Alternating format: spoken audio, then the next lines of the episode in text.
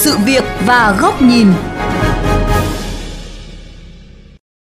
Thưa quý vị và các bạn, theo quyết định phê duyệt kế hoạch phân loại đô thị toàn quốc giai đoạn 2021-2030, dự kiến 5 huyện của Hà Nội sắp lên quận gồm huyện Hoài Đức, Gia Lâm, Đông Anh, Thanh Trì, Đan Phượng. Đây là một xu hướng tất yếu của quá trình đô thị hóa. Tuy nhiên, không ít ý kiến bày tỏ lo ngại các địa phương này sẽ phải đối mặt với hàng loạt các vấn đề về môi trường nếu không có sự chuẩn bị kỹ lưỡng.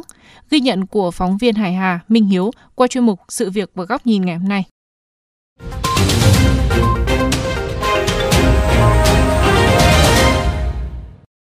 Huyện Hoài Đức, Hà Nội có 52 trên 54 làng nghề truyền thống, trong đó có nhiều làng nghề chế biến nông sản, thực phẩm, bánh kẹo, dệt may.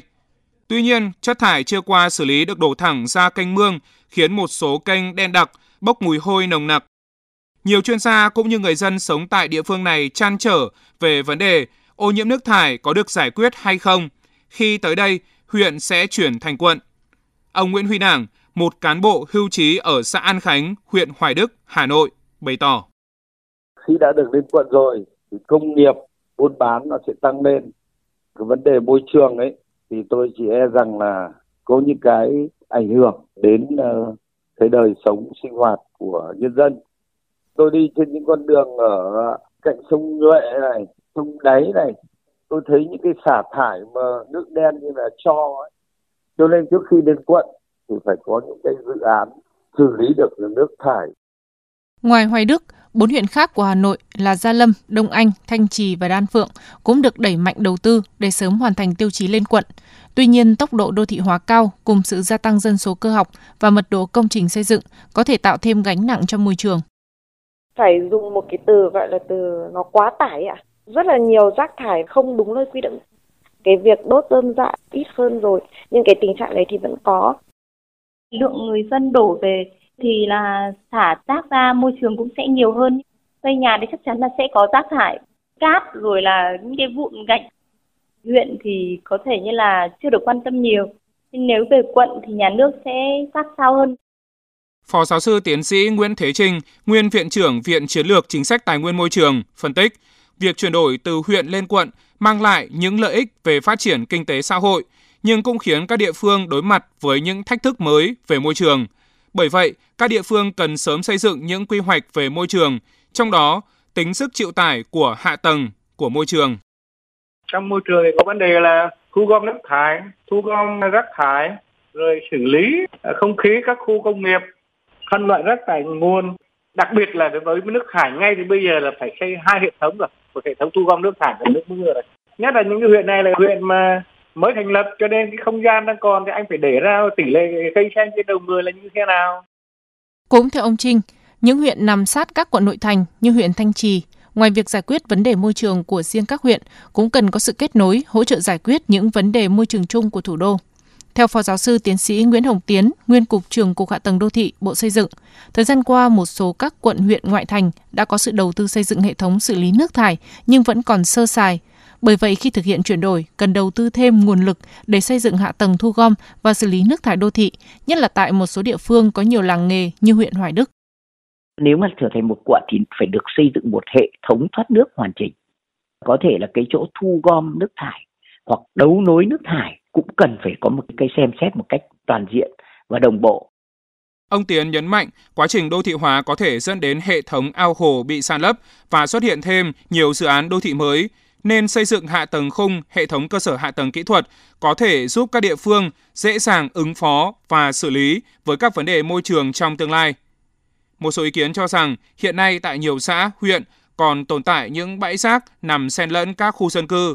Tuy nhiên, khi các huyện chuyển đổi lên thành quận, đòi hỏi công tác thu gom và xử lý rác thải phải có sự thay đổi phù hợp. Tiến sĩ Hoàng Dương Tùng, nguyên Phó Tổng cục trưởng Tổng cục Môi trường khuyến nghị các địa phương cần xây dựng quy hoạch các bãi rác, tuyến đường thu gom rác và chuẩn bị cả các đơn vị thực hiện thu gom rác. Các cái rác đấy thì nó sẽ chuyên trở đi đâu, xử lý ở đâu, thu gom rác. Nếu mà hồi xưa huyện thì có thể phấn đấu là 40, 50, 60 phần trăm. Nhưng bây giờ cái tỷ lệ thu gom rác ở các quận phải lên được cái chỉ tiêu cao hơn 80, 90 phần trăm. Cái bài toán thu gom rác như nào, tập trung xử lý ở đâu, trên địa bàn huyện Đông Anh hiện có 5 khu sản xuất công nghiệp tập trung, trong khi đó hiện nay huyện mới xử lý được khoảng 20% lượng nước thải. Để thực hiện mục tiêu tăng tỷ lệ xử lý nước thải, ông Nguyễn Hữu Dũng, tránh văn phòng Ủy ban nhân dân, Hội đồng nhân dân huyện Đông Anh cho biết. Mục tiêu của chúng tôi là 100% khu cụ công nghiệp phải được đầu tư và xử lý nước thải đạt quy chuẩn môi trường và có lắp đặt thiết bị quan trắc môi trường tự động để truyền tải dữ liệu về Sở Tài nguyên và Môi trường và triển khai một số dự án để giảm thiểu tình trạng ô nhiễm môi trường. Ví dụ như là phân loại rác thải tại nguồn, đầu tư trạm xử lý nước thải tập trung theo quy hoạch và thậm chí là đầu tư những cái uh, nhà máy nước thải xử lý phân tán tại các khu cụm dân cư. Đại diện huyện Đông Anh cũng đề xuất các cấp có thẩm quyền sớm tập trung nguồn lực để đầu tư xây dựng ba nhà máy xử lý nước thải đã được quy hoạch trên địa bàn. Theo quyết định phê duyệt kế hoạch phân loại đô thị toàn quốc giai đoạn 2021-2030, một số huyện của Hà Nội và thành phố Hồ Chí Minh được lên quận. Do vậy, không chỉ Hà Nội mà nhiều địa phương khác cũng phải đối mặt với những thách thức về môi trường. Một số chuyên gia môi trường đô thị cho rằng, bên cạnh việc nỗ lực thực hiện các tiêu chí về kinh tế, dân số, chính quyền các địa phương cần song song xây dựng quy hoạch để quản lý và kiểm soát các vấn đề môi trường để thích nghi với tình hình mới.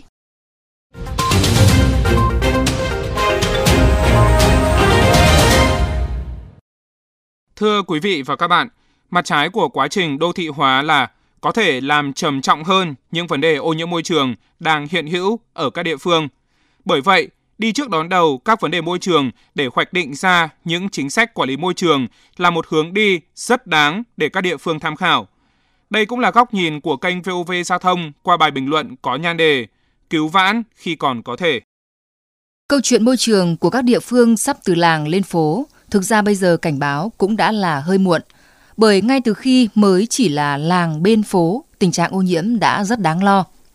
Với sự phát triển của các trục giao thông quan trọng như đại lộ Thăng Long, quốc lộ 32 từ hơn chục năm nay, đã có hàng loạt khu công nghiệp, cụm công nghiệp xuất hiện trên địa bàn huyện Hoài Đức, Đan Phượng, Hà Nội.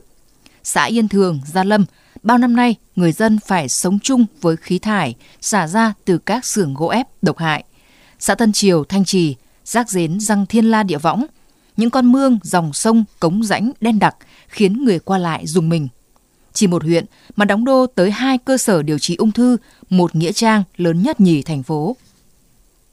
Tình trạng tương tự cũng xảy ra trên địa bàn thành phố Hồ Chí Minh với các huyện ngoại thành sắp sửa lên quận trong lộ trình 10 năm tới.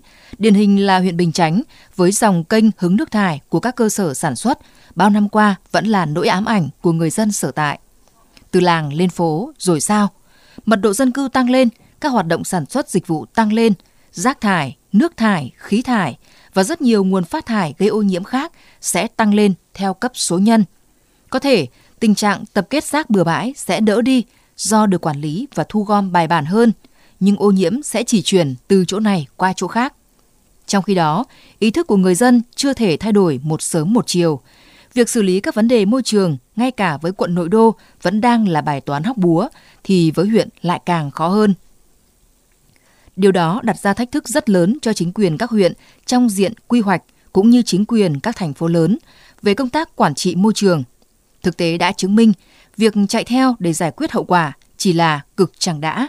Khâu phòng ngừa tích cực mới là then chốt, chủ động ứng phó sớm để ngăn chặn các nguy cơ là giải pháp hàng đầu. Chính sách quản lý môi trường của các địa phương cần đi trước một bước so với các quy hoạch của hạ tầng kỹ thuật đô thị trên cơ sở dự báo mức tăng cơ học của dân số, mật độ dân cư tại từng địa bàn, tốc độ tăng trưởng kinh tế, xu hướng phát triển của các hoạt động xã hội kèm theo.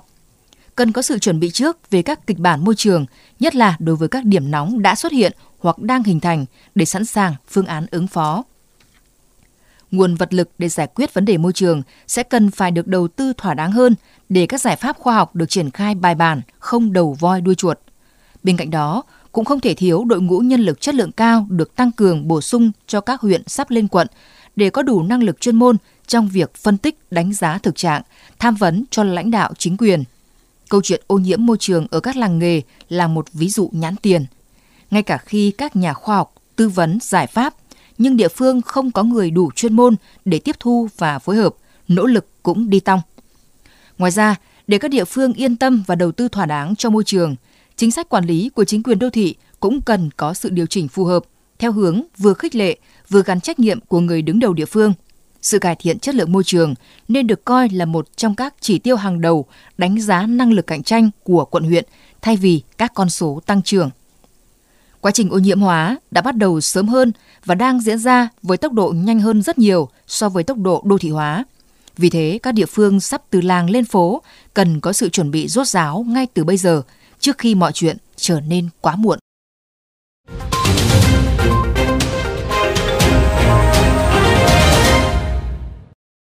Đến đây, chuyên mục sự việc và góc nhìn với chủ đề Từ làng lên phố, đừng để môi trường đi theo vết xe đổ cũng xin được khép lại. Quý vị và các bạn có thể xem lại nội dung này trên trang vovgiao thông.vn, nghe qua ứng dụng Spotify, Apple Podcast hoặc Google Podcast. Cảm ơn quý vị và các bạn đã dành thời gian theo dõi.